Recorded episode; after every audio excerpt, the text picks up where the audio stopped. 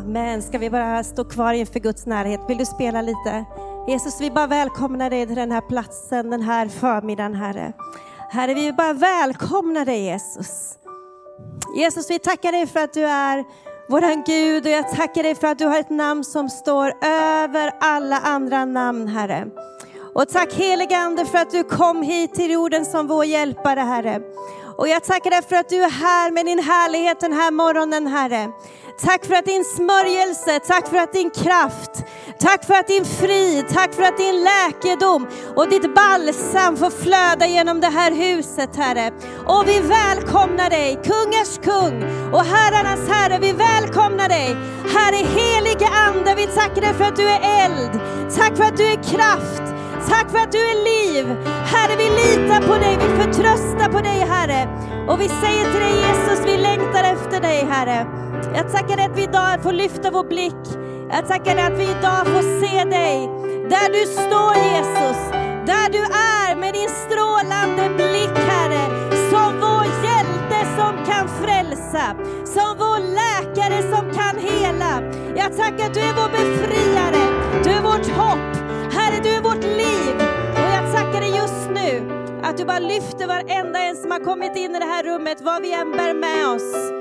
Herre, vad vi än kämpar med, vad vi än dealar med, Herre, hur vi än mår, så tackar jag dig för att den här förmiddagen är du här med din närvaro, med din kraft och vi längtar efter dig Jesus. Vi längtar efter dig helige Ande. Tack Jesus för att ditt ord som ger uppmuntran och tröst den här förmiddagen. I Jesu namn. I Jesu namn, Amen. Det är så härligt och det är så härlig Guds närvaro här. Jag kände att vi skulle kunna be hela förmiddagen. För det är så öppet här. Men eh, nu får ni sitta ner. tack för tack lovsångsteamet. Otroligt roligt för mig att få vara tillbaka. Jag ska bara öppna den så det är klart. Eh, som sagt, vi har varit här några gånger innan. Är det någon som har varit här när vi har varit här? Oj, alla, alla är nya i den här kyrkan. Vad härligt. Eh, nej, men så vi har varit här, det är tredje gången faktiskt som vi är i Ålesund och jag vill tacka Jorun och Vidar som är, eh, ni är fantastiska människor.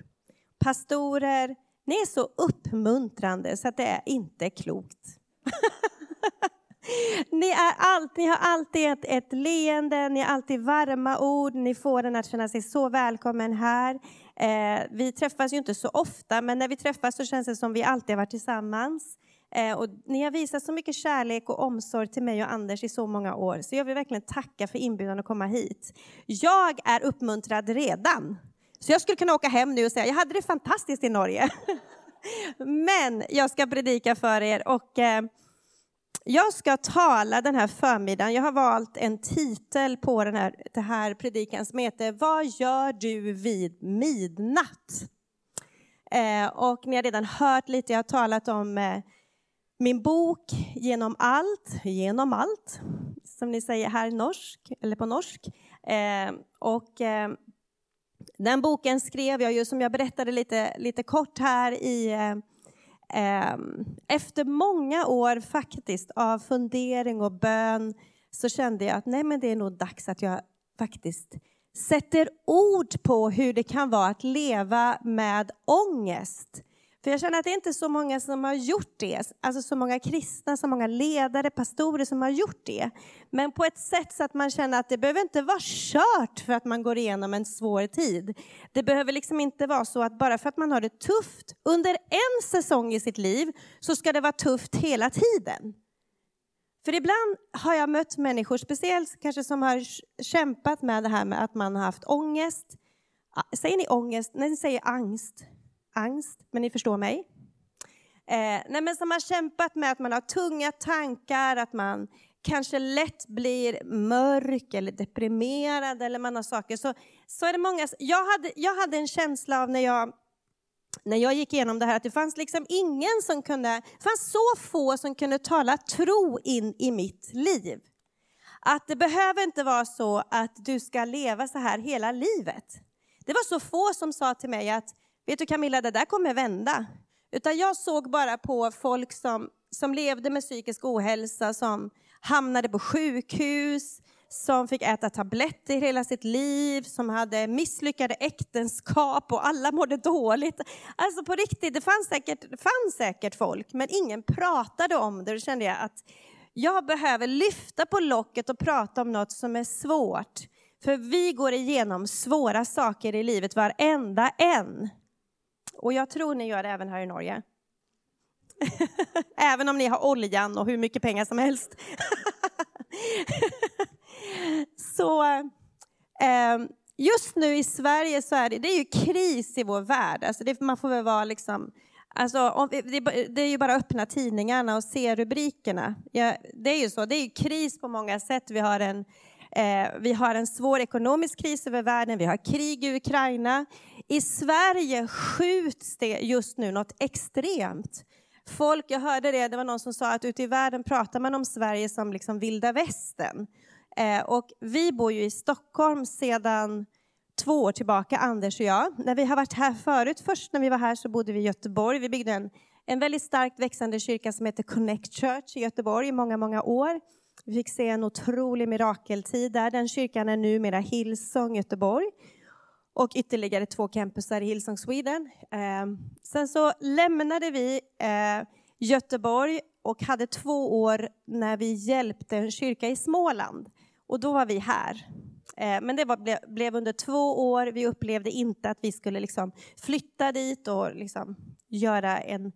Eh, ja, vi, vi, upplevde att Gud tog oss vidare och nu har vi hamnat i Stockholm och sen vi kom till Stockholm så har det börjat skjutas och det är sprängladdningar och det är bomber var och varannan vecka. Ser ni detta i, i tidningarna här? Eh, och det är liksom så här, i den stad vi bor i, vår kyrka som heter Södertörnkyrkan, det är en pingkyrka som ligger i södra delen av Stockholm. Eh, en fantastisk byggnad som byggdes för 10-12 år sedan nu. Jag skulle egentligen haft en bild på det, men det har jag inte. Men det är en stor fin byggnad som byggdes precis vid pendelstationen. Eh, på 12 minuter är man inne i Stockholm central. Det är en så knutpunkt för, det ligger i Huddinge, men du har hela södra Stockholm. Du har väldigt mycket rika människor som bor där, men du har också enormt mycket fattigdom, kaos. Du har ställen som eh, Fittja, Botkyrka, platser som det sprängs i nu hej vilt. Det är ett gängkrig i Stockholm som, och i, i Sverige i stort. Och jag tror polis står handfallna, eh, politiker vet inte vad man ska göra. Eh, jag tror att alla liksom är överens om att vad är det som händer? Och så kanske du känner också i ditt liv just nu att du känner, vad är det som händer runt omkring mig? Mina barn mår dåligt, jag förlorar mitt jobb, eller det är skilsmässa, eller du får ett sjukdomsbesked. Jag vet inte. Men vi går alla in i de stunderna, eller ibland känner att det är mörkt. Eller? Det är jobbigt i skolan, man har kanske inte några kompisar. Jag har själv jag har tre barn som nu alla tagit sig igenom hela skoltiden och jag är jättetacksam för det. För tonåringen var ingen lätt tid. Det är ingen lätt tid att vara förälder till tonåring, det är ingen lätt tid att vara tonåring. För det är så mycket press, det är så mycket som händer. Men vi har en Gud och mitt i allt det här så vill Jesus uppmuntra oss att lyfta vår blick och att göra vissa saker. Jag ska läsa ett bibelord här till en början och det är från Apostlagärningarna 16. Och har du varit i kyrkan många gånger så har du säkert hört det här bibelordet många gånger. Har du inte varit här så mycket eller varit, liksom, varit i en kyrka eller varit en troende så kanske det är nytt. Men Paulus och Silas var ju ute och gjorde det de skulle göra. De var på sitt uppdrag. De gjorde allting rätt. De var ute med budskapet om vem Jesus var. Ändå hamnar de en vacker dag i fängelse. De hamnar i fängelse och det är ingen trevlig upplevelse att hamna i fängelse på den här tiden. Eh, I, i, i, vår, I, Sverige så skämtas det ju om att i fängelset då får man ju gratis mat och man får gå på gymmet och allting så här. Men det här var inte ett sånt fängelse. Utan det står så här i Apostlagärningarna 16. Vid midnatt var Paulus och Silas i bön och lovsång till Gud medan fångarna lyssnade på dem. De var alltså i lovsång och bön i en plats som inte uppmuntrade överhuvudtaget till lovsång och bön. Har du varit på en sån plats ibland? Kan du känna så själv ibland vid midnatt? Att det finns tillfällen hemma hos dig där du känner att det inte är en plats just nu för, för bön och lovsång. Plötsligt kom ett kraftigt jordskalv så att fängelset skakades i sina grundvalar. I samma ögonblick öppnades alla dörrarna och allas bojor lossnade och föll av. Fångvaktaren vaknade och när han skulle se efter fängelsedörrarna, eh, se att fängelsedörrarna stod öppna drog han sitt svärd skulle just ta sitt liv eftersom han trodde att fångarna hade flytt. Men Paulus ropade högt, gör det inte illa, vi är här allesammans. De bad om ljus och rusade in och föll skräckslagna ner inför Paulus och Silas. Sedan förde han ut dem och frågade, herrar, vad ska jag göra för att bli frälst? De svarade, tro på Herren Jesus så blir du frälst, du och din familj. Och de förkunnade Herrens ord för honom och för alla i hans familj. Redan vid samma timme på natten tog fångvaktaren med dem, tvättade deras sår och han döptes genast tillsammans med hela sin familj. Sedan förde han upp dem till sin bostad och dukade ett bord, jublande glad över att han och hela hans familj hade kommit till tro. När det blev dag skickade domarna sina rättstjänare och lät säga frige de här människorna. Fångvaktaren framförde detta till Paulus och sa domarna har sänt bud att ni ska friges. Så kom nu ut och gå i frid. Men Paulus sa till dem de har piskat oss offentligt utan rättegång fast vi är romerska medborgare och kastat oss i fängelse och nu vill de skicka iväg oss i hemlighet. Åh nej, de får komma hit själva och hämta ut oss. Visst är det härligt med alla detaljer som finns i Bibeln? Rättstjänarna framförde dessa ord till domarna som blev förskräckta när de fick höra att de var romerska medborgare. De kom och talade vänligt till dem och förde ut dem och bad dem lämna staden.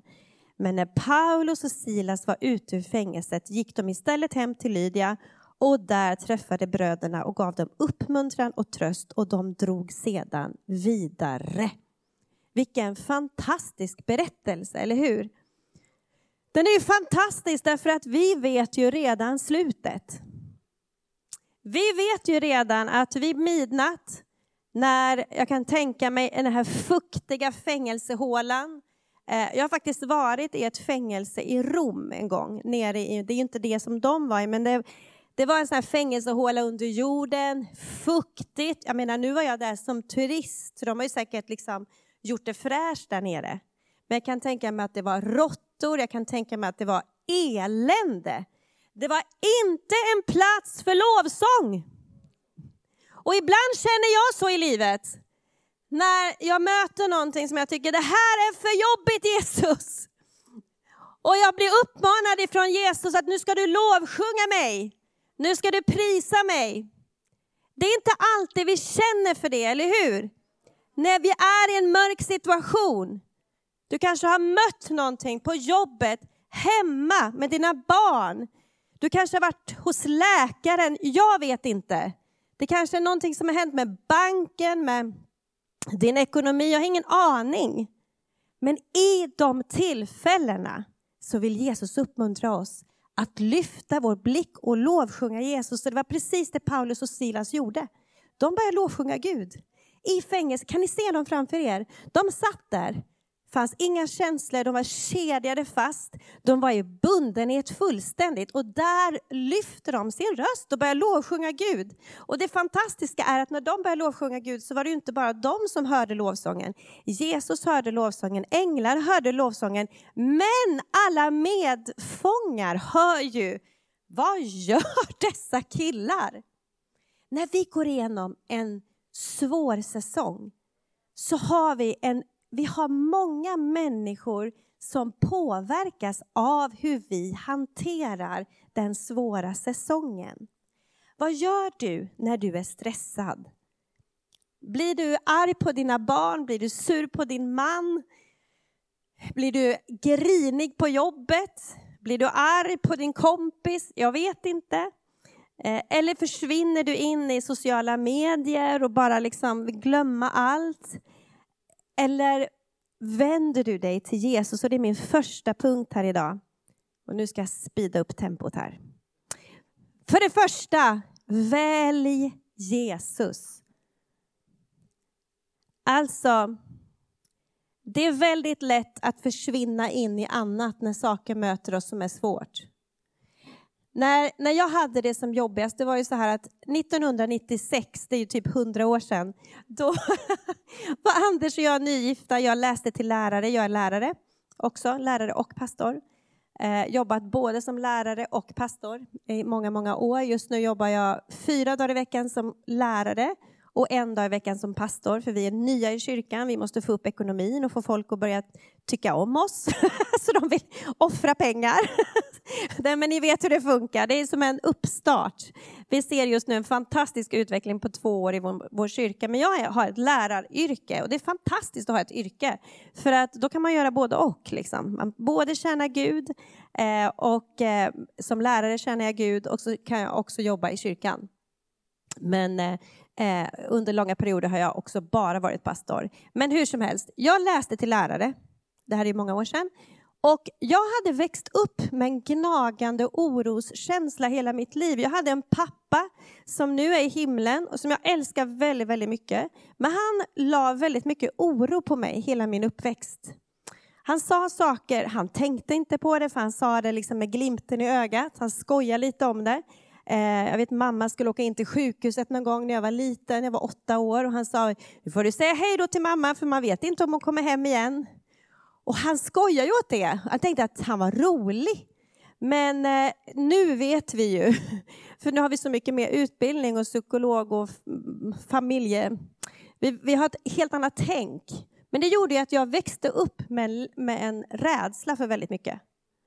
Och eh, jag hanterade det hyfsat. Eh, genom, jag liksom lärde mig att parera när det var läger och så. I kyrkan så var det väldigt ofta jag inte riktigt vågade följa med. Jag smugglade med mig min mamma jättemånga gånger, för hon var sjuksköterska, så jag sa att vi behöver en, eh, vi behöver en sjuksköterska på lägret. Så jag hade väldigt ofta med mig min mamma, och det var ju inte jättekul när man var 15-16 år, att man inte vågar vara borta själv. Ni fattar, ni som är unga. Men det var så jag kände. Utåt sett så var jag liksom, oh, jag sminkade mig och jag gjorde mig fräsch och alla trodde att jag mådde bra. Men innerst inne hade jag så mycket oro. Och eh, åren gick och sen så flyttade jag hemifrån och liksom skulle bo själv flera mil ifrån mina föräldrar och jag fick ju lära mig att dela med det här. Jag kämpade med min ångest, fast jag visste inte att det hette ångest ens, för man, man pratade om att jag var lite orolig typ. Och eh, en dag så, eh, och så gifte jag mig med Anders och han eh, fick ju mig, han var ju en bönens man och jag liksom, jag lyckades trycka undan detta ganska länge. Men en dag så totalt så kom den här paniken över mig och liksom låste mig i en känsla av att jag hamnade i ett fängelse. Så jag kan känna igen mig med Paulus och Silas. Det var som att jag satt fängslad. Jag tappade min frimodighet, jag var livrädd. Jag ville inte att Anders skulle gå ut ur huset, jag följde med honom överallt. Eh, jag var rädd för allt, jag vågade inte gå in i en affär själv. Eh, skulle jag gå in och handla så gick jag bara jättesnabbt in tog vad jag skulle handla, gick och betalade. Jag var livrädd för att möta människor. Jag hade så mycket fysiska symptom, yrsel och huvudvärk. Och jag trodde jag var jätteallvarligt sjuk. I flera månader så var jag övertygad om att jag är på väg att dö. Men eh, jag var ju inte det, utan jag hade bara ångest. Och det var inte så bara. Och i den här säsongen så sa, så sa jag till Anders, det här är hopplöst, det liksom, hur ska jag komma ur det här och det här går ju inte och vi var pastorer. Jag hade lett lovsång i många år, jag var ju 24 nu liksom. Och helt plötsligt så, så vill jag, vågar jag knappt sitta där framme liksom. Men då så sa Anders till mig att okej, okay, jag sa jag, jag känner ingen som har blivit frisk från ångest. Jag vet ingen, kan du peka på någon? så, någonstans som har liksom blivit frisk från det eller som har blivit fri från det. Och då så sa Anders till mig att nej, det gör jag inte. Men då får väl du bli den första, sa han. Och eh, det har varit hans inställning sedan dess. Att eh, kommer ett berg i vägen, då får det väl flytta på sig. eh, lite så. Eh, men i alla fall, från den stunden så gick vi in i väldigt mycket bön. Och det har ju format hela vårt äktenskap sedan dess. Vi gick in i bön, eh, jag läste ordet, jag började proklamera löftena från Gud. Vet ni att vi har så mycket löften i Bibeln? Och de står ju där, inte för att vi ska läsa dem och bli lite nostalgiska, utan de står där för att vi ska ta tag i löftena och låta dem bli ett med oss.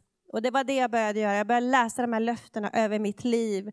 Och efter, efter några månader så kunde jag känna en strimma av hopp när jag vaknade på morgonen. Jag kunde känna att det kanske kan bli en bra dag det här. Och det tog månad efter månad av memorering av Guds ord, tala i tungor, ni vet en sån kraft i att tala i tungor. Vi gick många långa bönepromenader och jag kunde uppleva hur jag sakta men säkert fick se att ordet fick liv i mig. Och efter två och ett halvt år så var det som att vända på en hand i mitt liv. Eh, och vi skulle precis då gå ut och bli pionjärer, vi skulle flytta ner till Skåne. Jag visste, jag var färdig lärare, jag lyckades fullfölja min examen, jag var överlycklig för det. Blev färdig lärare och vi skulle flytta ner till Skåne och nu visste jag att Anders inte skulle ha någon lön på ett par år så jag visste att nu hänger det på att jag kan jobba eh, heltid som lärare och försörja oss medan vi är pionjärer. Och det höll. Eh, och några år senare så hade vi fått tre barn och sen dess så har jag sett Guds trofasthet. Inte så att jag, inte dealar, att jag aldrig dealar med ångest. Det är inte så att ångesten har försvunnit från mitt liv för all framtid. Den kommer titt som tätt och pockar på sin uppmärksamhet och vill gärna dra ner mig. Men nu vet jag att när jag vänder mig till Jesus så måste ångesten lämna. Jag vet att oro och det vi bekymrar oss för många gånger bara är liksom stora, stora tankespöken som vi får. Men jag vet att när vi ser på Jesus så måste ångest böja knän. Fruktan måste böja knän när vi talar ut namnet Jesus. Och ibland kan vi hålla på och behöva göra det väldigt, väldigt mycket. Så välj Jesus. Så här står det i Hebreerbrevet 13 och 15. Låt oss därför ständigt genom honom frambära lovets offer till Gud, en frukt från läppar som prisar hans namn. Alltså, Låt oss ständigt frambära lovets offer till Gud. Paulus och Silas valde i stunden i fängelset att prisa Jesus och det gav sådana konsekvenser som att hela stan kom i rörelse. Det var inte bara deras egna kedjor som föll av, det var inte bara de som upplevde wow, kan du uppleva den känslan? Tänk att sitta där och tunga kedjor faller av. Vilket mirakel! Men det var inte bara deras frihet som kom, utan frihet kom för fångarna som var runt omkring, medfångarna, de som jobbade på fängelset. Hela familjen upplevde frihet för att Paulus och Silas valde att höja sin röst till Jesus. När du och jag klarar i vår kamp, i vår utmaning, när vi orkar lyfta oss upp, resa oss upp i Guds kraft och säga nu lovprisar jag dig ändå Jesus. Nu lyfter jag mina händer i kyrkan ändå. Även om mina barn inte mår bra, även om det är kamp just nu, jag väljer, jag väljer dig Jesus. Jag väljer ditt namn. Jag väljer att tro på att du är frihet. Jag väljer att tro på att du kan vända varje omständighet. Där finns frihet. Och det är lätt för oss när vi läser berättelsen om Paulus och Silas, när vi har ju redan hela storyn på några rader, så får vi början till slut och det är klart och allt är lyckligt. Men det är ju inte så i livet. Fast på ett sätt är det det. För vi vet ju redan att Jesus har övervunnit allt, han har övervunnit till och med döden. Och vi vet att han en dag ska ställa allt till rätta och att allt kommer bli bra till slut. Men när vi är i vår kamp så vet vi inte allt i slutet.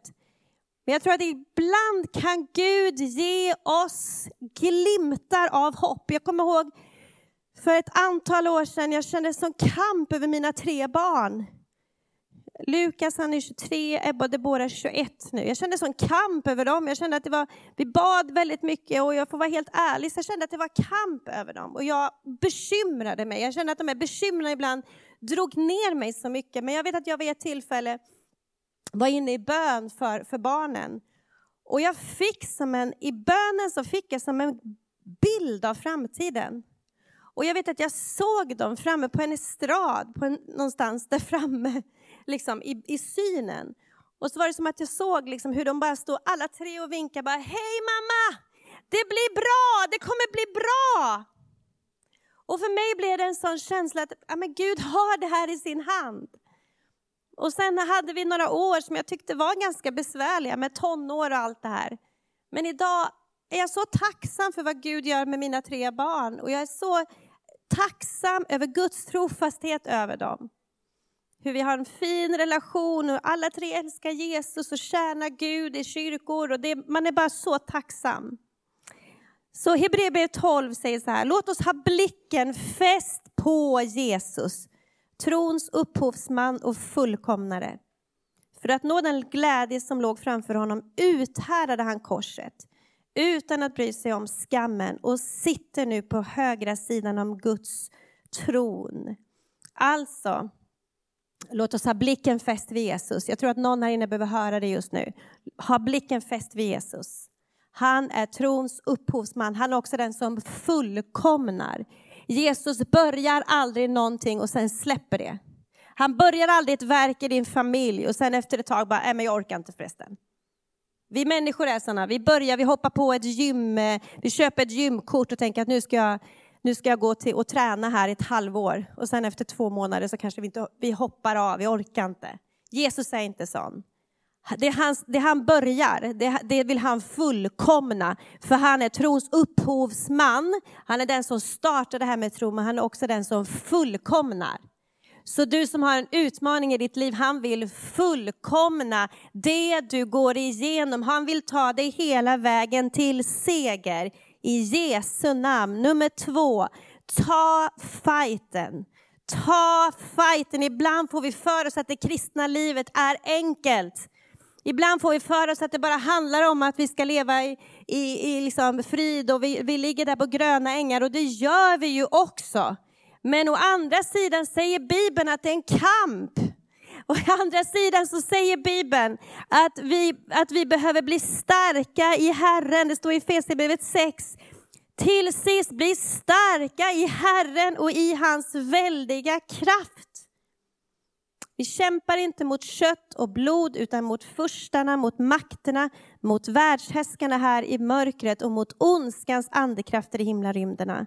Ta därför på er hela Guds vapenrustning så att ni kan stå emot på den onda dagen och stå upprätt när ni har fullgjort allt. Alltså bli starka i Herren och i hans oerhörda kraft. Det står vid ett annat tillfälle, tillfälle att större är han som bor i er än han som är i världen. Jag fick en bild en gång, det var någon som sa att, att djävulen han är som en liten mus som står med en stor megafon. Men han är bara en liten mus. Och jag menar, han gör allt han kan för att stoppa Guds planer för ditt liv. Han gör allt han kan för att få dig och mig att bli bombarderade med tankar om negativa saker. Han gör allt för att inte du ska komma till kyrkan på söndagen. Han gör allt för att du ska sluta be. Han gör allt för att du ska lägga undan din bibel. Han gör allt för att stoppa dig för att han vet att hans tid är snart över. Och Jesus Kristus är den som ska ha sista ordet i ditt liv. Varenda en här inne, vem du än är, vad du än går igenom. Det är Jesus, det är livet, det är överflödande livet. Det är hälsa, det är liv, det är kraft som ska flöda in i ditt liv. Och det kommer genom Guds ord, det kommer genom att du väljer Jesus. Det kommer genom att du lyfter upp din blick. Det kommer genom att vi vågar ta fighten. Att våga ta fighten. Så här säger Saltaren 8 och 3.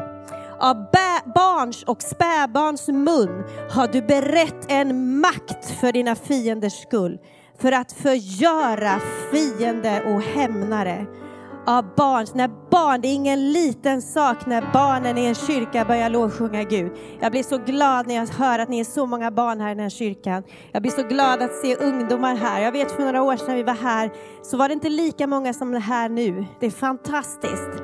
Vet när barnen hemma i ditt eget hem, när de sätter på lovsång på ditt rum, då ska du prisa Jesus. Då ska du vara överlycklig. Sätt på lovsång i bilen, lär dem att lovsjunga Gud när ni åker runt i bilen ni ungdomar, när ni prisar Jesus, ni skapar kaos i den andliga världen över Ålesund. Om vi, hade en, om vi hade en blick in i evigheten, vilket vi många gånger inte har. Vi tänker bara här och rum, nu, vi tänker här i rummet, men i den andliga världen, när vi lovsjunger Gud, så flyttar vi på makterna, vi placerar makterna där de ska. Och vi låter Jesus Kristus få bli regerad här i våra liv och då kommer människor hit och får man hopp och tro, man blir upprättad. Ursäkta att jag är lite exalterad idag, men jag känner att vi måste förstå vem det är vi har att göra med när vi lovsjunger Gud. Okej, okay? det är ingen liten sak att lovprisa Gud, det är ingen liten sak, men du måste vara beredd att ta fighten. Och det tredje jag vill säga är att lyd Gud i midnatt. Gör det som är rätt. Res dig upp. Paulus och Silas, de reste sig upp. De valde att inte tycka synd om sig själva. De valde att inte låta deras omständigheter styra deras liv. De var egentligen fria, långt innan de blev fria. Och så kan du och jag leva också. Vi kan leva i frihet innan vi har fått ett positivt läkarbesked. Vi kan leva i frihet och glädje trots att vi i, i de här omständigheterna vi är nu inte riktigt vet hur det kommer sluta. Vi kan leva i frihet, men vi behöver lyda Gud. Vi behöver ge vakt på vilka ord vi talar ut. Vi behöver läsa vår bibel, vi behöver överlåta oss till Jesus och vi behöver förstå att det är bara han som kan göra någonting i våra liv. Saltaren 40 säger så här, och 3. Han drog mig upp ur fördärvets grop, upp ur den djupa dyn. Han ställde mina fötter på klippan och gjorde mina steg fasta. Han la en ny sång i min mun, en lovsång till vår Gud. Många ska se det och förtrukta och förtrösta på Herren. När Gud lägger en ny lovsång i din mun så är det ju ändå du som måste öppna munnen och lova Gud. Om han säger kom igen nu, lova Gud, kan vi välja att säga nej jag vill inte. Jag orkar inte. Jag vill vara kvar här i min bitterhet. Eller så kan vi välja att höja vår röst och lovsjunga Gud. Psaltaren 25 och 15 säger, mina ögon ser alltid upp till Herren, för han drar mina fötter ur nätet. Vet du, Jesus vill leda dig i en period och en säsong, vad du än går igenom. Jag vill bara uppmuntra dig den här morgonen. Fäst dina ögon på Jesus. Välj Jesus, det är ett val. Det är ett val. Vi kan välja så mycket annat, men vi kan välja Jesus mitt i stormen. Och det andra, att våga ta fighten och förstå att livet, det står ju så här, Paulus säger så här, jag har kämpat den goda kampen. Jag har bevarat tron. Den kampen vi ska kämpa i den här världen är i första hand att bevara vår tro. Kan vi bevara vår tro genom omständigheter? Då har vi övervunnit. Och det, det är den segerkransen vi ska få av Jesus en dag. Att vi bevarar vår tro. Och det sista då, lyd Gud. Lyd Gud. Och jag tror att ni förstår, det här är liksom ingen predikan man bara slänger ur sig, utan jag talar lika mycket till mig själv. Jag predikar lika mycket till mig själv. Därför att livet är, det går, det går upp och ner för alla, eller hur? Och det är ingen av oss som kommer undan livets svårigheter ibland. Men Jesus är med i allt och han vill att vi ska övervinna i allt. Och det finns en seger i alla situationer. Det finns en sång i ditt hjärta för varje säsong du går igenom. Och han är med dig just nu. Ska vi resa oss upp här inne? Tack Jesus. Tack Jesus. Och jag vill bara börja med att fråga dig om du finns här. Det här var ju en predikan som talade om liksom hopp och tro i Jesus. Och du kanske sitter här som helt ärligt inte har en tro på Jesus. Du kanske har fått någon tro någon gång, men du har inte formulerat en bön att Jesus, jag behöver dig i mitt liv. Du kanske inte har sagt ja till Jesus. Bibeln säger att när vi med vår mun bekänner och i vårt hjärta tror att Gud har uppväckt honom från de döda så ska du bli frälst. Så munnens bekännelse, hjärtats tro, men också munnens bekännelse leder till frälsning. Så innan vi lovsjunger en liten stund och vi ska ha lite mer förbön så vill jag bara, om alla kan bara blunda här inne och böja sitt huvud, så vill jag börja med den viktigaste frågan av allt och det är ju om du har Jesus i ditt hjärta. Och om du vill bjuda in honom i ditt hjärta. Du kanske har gått ifrån Gud, du kanske inte har varit i, i eh, en kyrka på länge, du kanske känner att du har glidit ifrån i ditt hjärta, du kanske har varit här men du har faktiskt inte på riktigt sagt ja till Jesus. Eller också kanske du är ny här, blivit medbjuden av någon vän.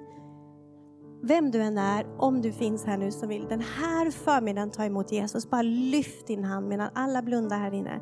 Du som säger, jag vill be en bön att Jesus ska flytta in i mitt hjärta. Att bara vara frimodig och bara lyft din hand var du än finns här. Gud välsigne dig. Någon mer som vill bjuda in Jesus i sitt hjärta idag? Gud välsigne dig. Flera som räcker sina händer här. Man kanske tänker att alla tror att jag tror faktiskt. Gud välsigne dig där också. Men kanske innerst inne så känner du att nej men jag gör nog inte det. Jag har tappat min tro. Är det någon mer innan vi ska be en bön?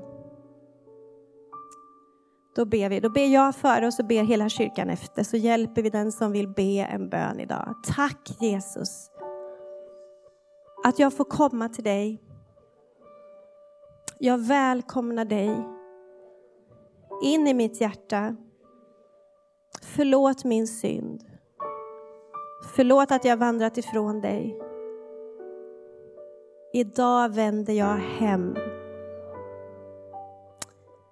Fyll mig med din heliga Ande.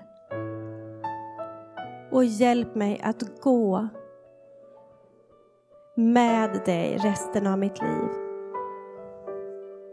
I Jesu namn. Jag tackar dig Jesus för de personer som idag har sagt ja till dig Jesus.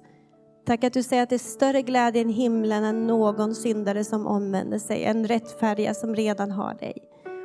Och Jesus, jag tackar dig att den här platsen får vara en plats där mängder med människor ska få komma till tro på dig Jesus. Tack att du byter ut synd mot frid och liv. Tack att du vänder död till liv i den här platsen, Herre. Tack Jesus för vad du vill göra. Tack att när du föder oss på nytt så skapar du en ny skapelse i oss. Tack att det gamla är förbi och något nytt har kommit. Jag tackar dig för att du ska välsigna de som har räckt sin hand idag i Jesu namn. I Jesu namn. Ska vi ta och lovsjunga någon lovsång och så ska vi ha en liten förbönstund där. Men vi tar och lovsjunger en liten stund där det står bara, bara lyft din blick till Jesus. Bara våga lyfta och tänk på allt som, som jag har talat om. Låt oss, bara, låt oss bara sträcka oss efter honom, eller hur? Låt oss bara längta efter Jesus den här stunden. Låt oss välja Jesus. Amen.